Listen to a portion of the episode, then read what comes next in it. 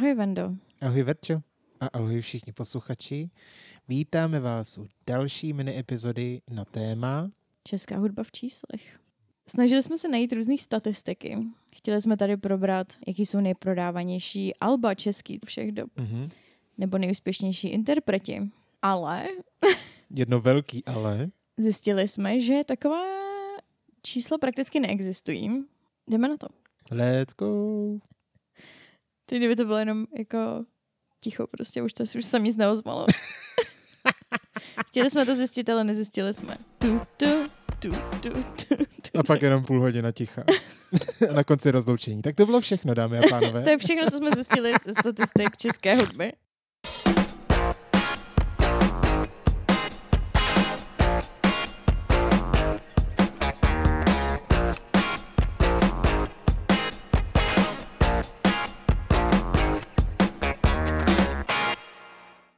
Jsme spoustu zdrojů, nebo aspoň mi přijde tak většina zdrojů, která se tím nějakým způsobem zabývala, Hmm. těma statistikama. Nebo spíš se zabývali tím, že žádné vlastně nejsou. Mě to tak hrozně šokovalo, když jsem dělal rešerši, tak jsem se zadal prostě nejprodávanější české album nebo nejposlouchanější česká písnička, tak jako aktuálně dobrý, ale když si chcete kouknout do historie, nemáte jak to zjistit. Jo, no, mě to ani tak tolik nepřekvapilo upřímně. No mě jo, protože jaký je v, to, jaký je v tom hrozný bordel. Jo, no. Třeba dle uh, jednoho článku, který jsme našli na iDnesu z roku někdy 2006, tak tam už se vlastně zabývají tímhletím problémem, což bylo docela zajímavé, že se ještě nevyřešilo.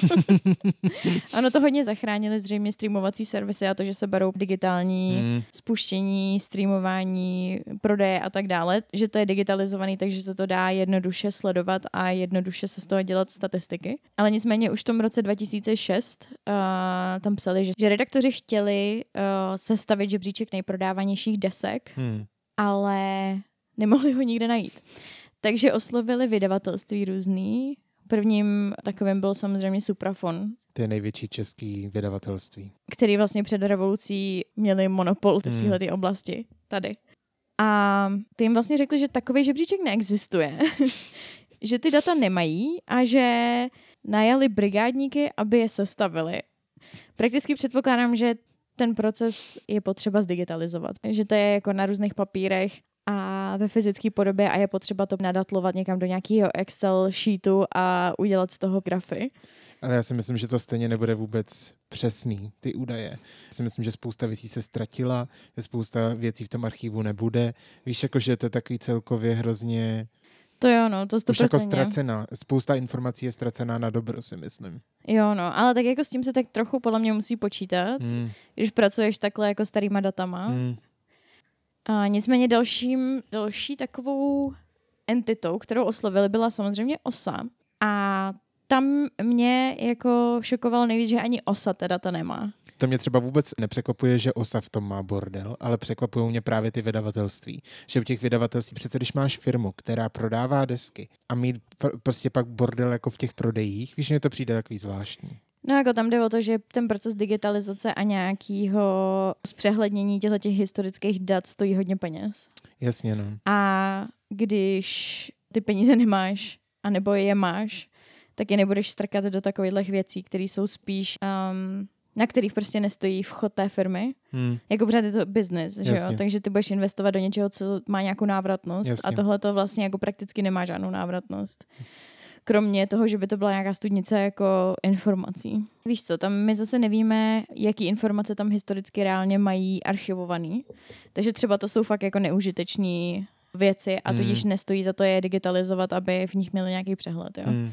To je otázka. A hlavně víš, co tady celkově ten biznis fungoval trošku jako jinak, že ta konkurence tady za stolik nebyla. Víš, protěžovali se některý umělci, některý umělci se naopak zakazovali, že to vlastně stejně jako je takový zvláštní a o těch undergroundových nahrávkách vlastně nebude přehled žádnej. Mm. Takže je to takový celkově džungle, ale tak to prostě je a ni- nic s tím neudělá nikdo. No. Mm. Nicméně třeba OSA vlastně říkala, že první nějaký počítačový program, který se na zpracování nějakých dat od vydavatelů používal, byl spuštěn až v roce 94. Do té doby, že se všechno dělalo ručně Spousta těch záznamů byla ztracená nebo zničená nebo není přesná a prostě jejich převedení do nějaký digitální použitelné podoby by bylo strašně drahý. A tudíž není. A tudíž máme nějaký data až rovně od nějakého toho roku 94, nebo aspoň teda od OSY. Nicméně tu působí organizace Česká národní skupina Mezinárodní federace hudebního průmyslu. To je šílený název. která je vlastně součástí jako nadnárodní nevládní neziskové organizace a hlavní sídlo mají v Curychu ve Švýcarsku.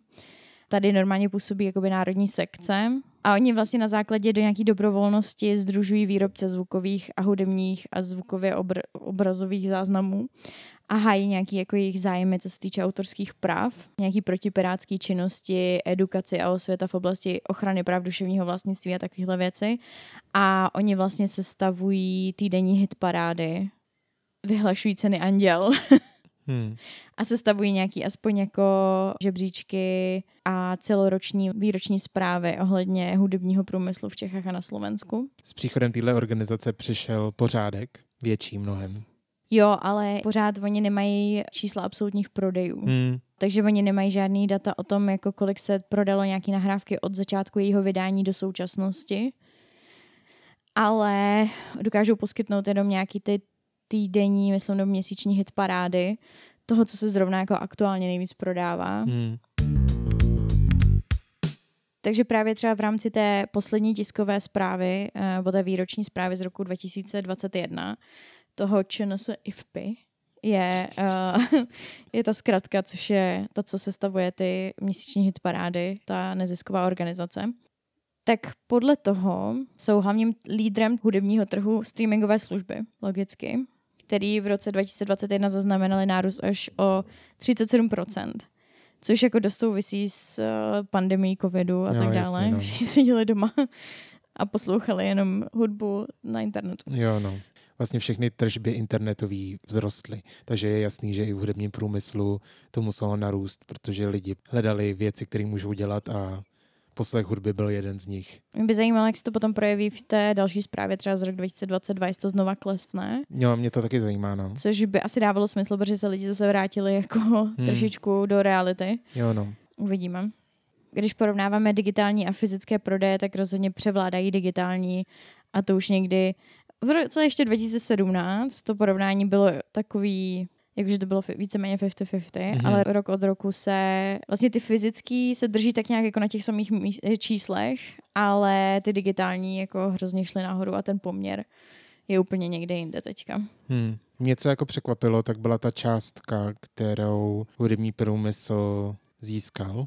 Mhm. Příjem hudebního průmyslu vzrostl o asi 19,5%, myslím. Mhm. A ta částka je skoro 1,5 miliardy. To mě docela překvapilo. Mm.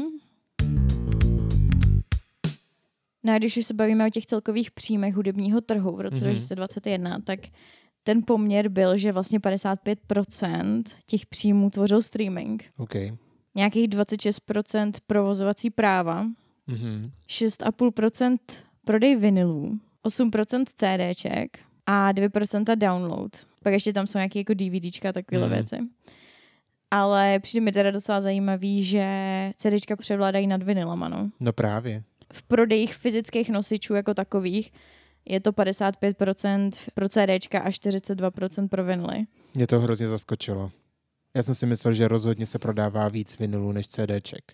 Ale že tam je docela jako velký procentní rozdíl. To mě fakt zaskočilo. Já hlavně vůbec jako neznám nikoho, kdo by kupoval CDčka. No právě, já taky ne. Jako kdo kupuje v dnešní době CDčka? Já nevím. Kdo kupuje v dnešní době CDčka? Jako jestli kupujete CDčka, se nám přiznejte, ať aspoň známe někoho. To by mě docela zajímalo. No mě taky. Nicméně nějakých top 10 nejprodávanějších alb Mhm. v České republice a tady jsem se počítají domácí i zahraniční. Tak číslo jedna je Vladimír Myšík, Noční obraz. Mhm. Richard zpíval přenádherný blues, na noční obloze se třpitil velký vůz. Monroe každý miloval v pološeru krásných kin. Pak je ABBA, což já jsem třeba nevěděla, že vydali něco nového, ale oni asi nevydávali nic nového, ne? No oni vydali, ale to bylo až letos, ne? To, to nový album k tomu vystoupení těch, A měli ty hologramy, ne? no, těch hologramů. Tak vyšlo album, jako s novýma písničkama. Je úplně s novejma? Jo. Voyage, nebo... No, Voyage.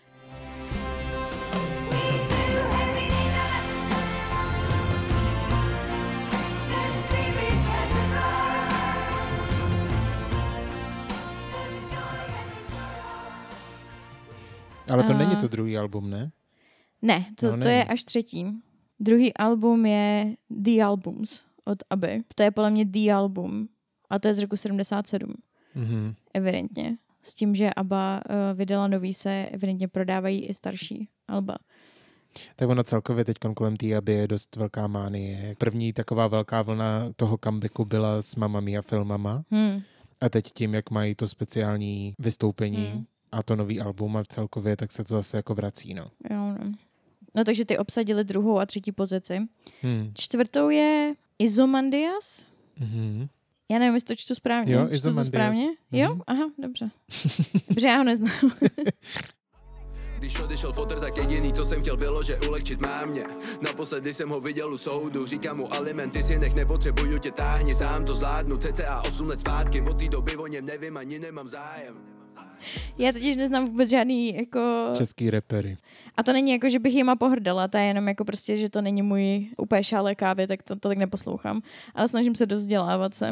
Třeba Viktor Šín už jsem slyšela někdy. Mhm. O tom se ještě budeme bavit a ten uh, obsadil příčku číslo pět. Mhm. Pak tam jsou nějaký Iron Maiden, Karel Gott, Krištof, Dua Lipa, Pokáč. Teď top 10 nejprodávanějších Alp v České roku. republice minulého Mhm. roku. Tak jsem zvědavá, jak se to bude vyvíjet, Já to rozhodně budu sledovat, protože za první mě zajímají ty vinily. jestli se to bude postupně zvedat. Jo. Mm. Jestli to nakonec předběhne CDčka, což nebude příští rok, jako jo, nebo tenhle rok, jako, Mm. ale, ale jestli, budu to určitě jako sledovat. A jestli klesnou ty výdělky z těch streamů. A pak samozřejmě těch top 10 nejprodávanějších alb. Hmm. To by mě taky zajímalo, no. Jak se tohle to bude vyvíjet. Prvenství, co se týče vydavatelství, má Universal Music. Mhm. Na druhém místě Warner Music a pak Sony Music. Ale to jsou všechno nadnárodní společnosti. No jasně. To jsou jako obří giganti, který Hmm. mají fakt peníze podpořit ty svoje umělce. Nicméně, jako největší domácí vydavatel je pořád Suprafon. Protože víš co, tady je spousta takových menších labelů neboli vydavatelství, ale takový to velký jediný si myslím, že je vždycky jako ten suprafon. Já bych se na chvilku vrátil ještě k OSE, Hmm. což pro ty, co neví, co vůbec ta zkratka znamená, tak je to ochranný svaz autorský. A tahle organizace spravuje autorský práva hudebních skladatelů, textařů, jejich dědiců a hudebních nakladatelů. No a tahle organizace každý rok předává ceny Mhm. těm nejprodávanějším autorům a interpretům, textařům, ať už vážný, tak i popový hudby. A letos, v roce 2022, byl nejúspěšnějším skladatelem populární hudby Marek Stracený, který získal i post nejúspěšnějšího textaře. Mhm.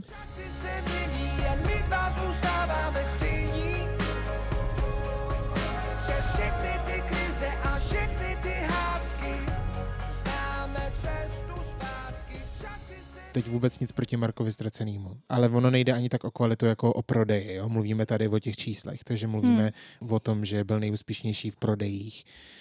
A nejhranější. A nejhranější, přesně tak. E, nejúspěšnějším mladým autorem populární hudby je právě už zmiňovaný Viktor Sheen. Kde je můj, kde je můj, kde je můj brat? S kým se vezeme, když máme novej trak? Cítím smrad, projedu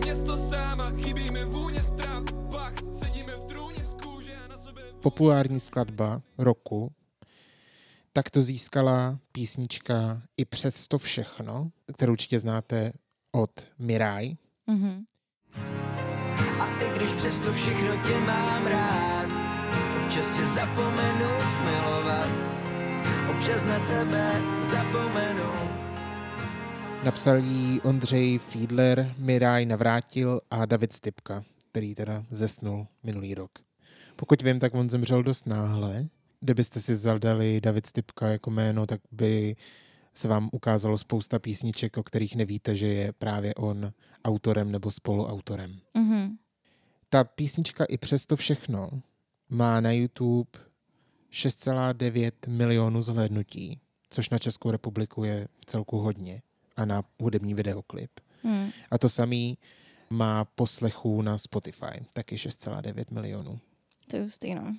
Pokud bychom se vrátili o rok zpátky, tak tam získal stejné ceny Marek Stracený jako právě letos, to znamená nejúspěšnějšího textaře a nejúspěšnějšího skladatele populární hudby, takže Mhm. si letos tu cenu obhájil.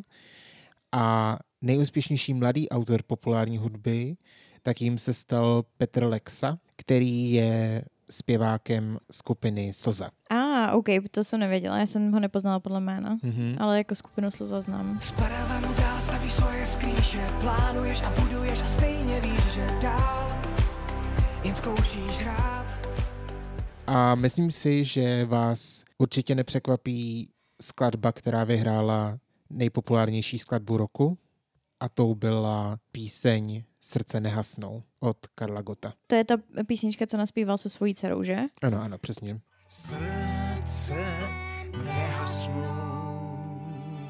Ale může se stát, Tak častokrát, že začnu se bát. pak nesmíš to vzdát. Některý z vás může překvapit, myslím si, že spousta z vás víte, že tu píseň napsal Richard Krajčo. To já jsem třeba vůbec netušila.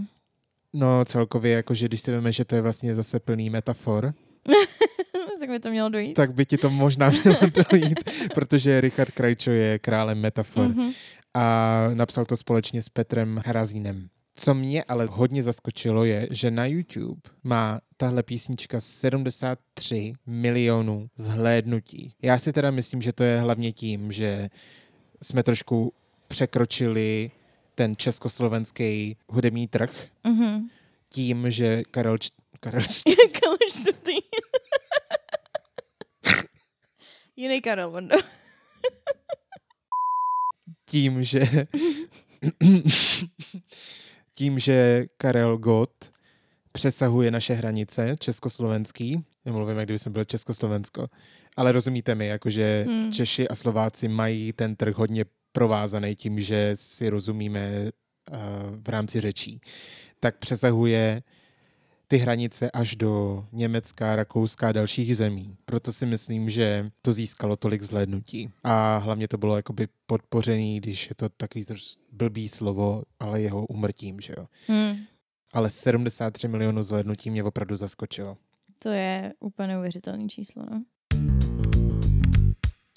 No a teď bych se ještě ráda podívala teda na jako úplně nejaktuálnější pohled Mhm. do české hudby, co se děje v žebříčcích Alp a hitparádách zrovna Mhm. teď. A třeba když se podíváme na rok 2022 na červenec, tak právě podle ČNS IFPy, Mhm. To je hrozná ta naší, naší oblíbené značky, tak číslo pět je Mercury Act One Mhm. od Imagine Dragons.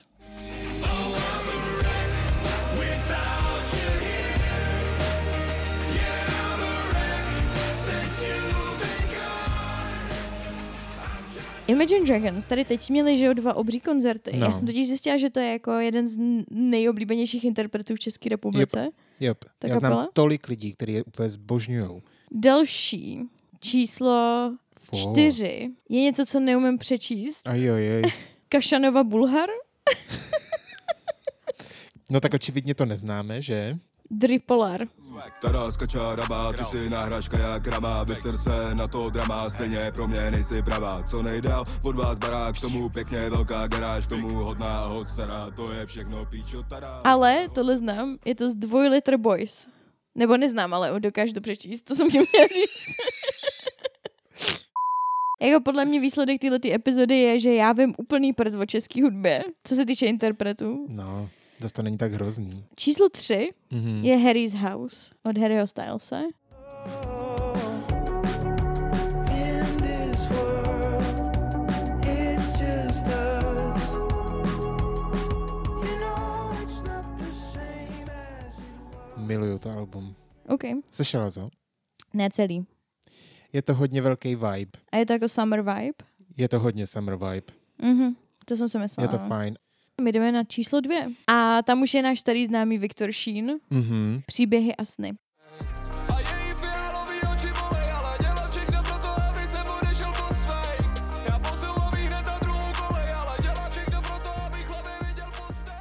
Okay. On je u Warner Music. To je to druhý nakladatelství, mm. že? Prakticky Universal Music byly Imagine Dragons, pak Hmm. Warner Music byl Kašanova, Mhm. Harry Styles je Sony, Hmm. Viktor Sheen je Warner zase Hmm. a Kdo je číslo jedna? číslo jedna je Kalin, album Popstar a taky od Warner Music.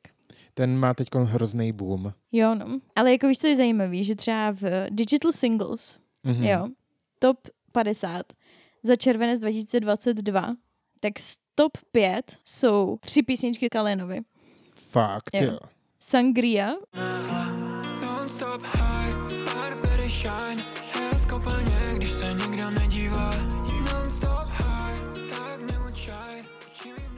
ta je s Viktorem Šínem, pak Praha Vídeň, Na Polaro chytám zas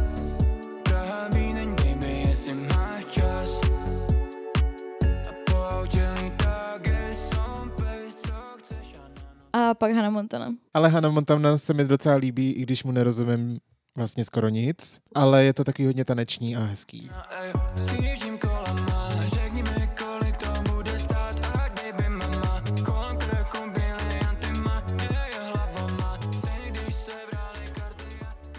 Jo, jo, mně se hlavně líbí hrozně moc ty klipy, co dělají tyhle ty lidi.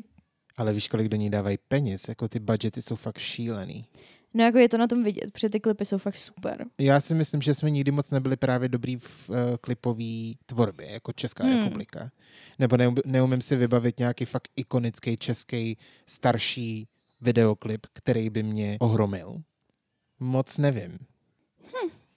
Ale, zatímco budeš přemýšlet, Mhm. tak teďkon jsme hrozně na vzestupu. Přišli ty mladí tvůrci, kteří jsou už hodně ovlivněný uh, západem hlavně teda No, a tou tvorbou a opravdu se teď tam hudební scéna tak se hrozně upgradela a opravdu musím říct, že i když tu hudbu neposlouchám, tak ty klipy jsou fakt skvělý. Jako klobouk dolů. českých bohemů má docela dobrý klip.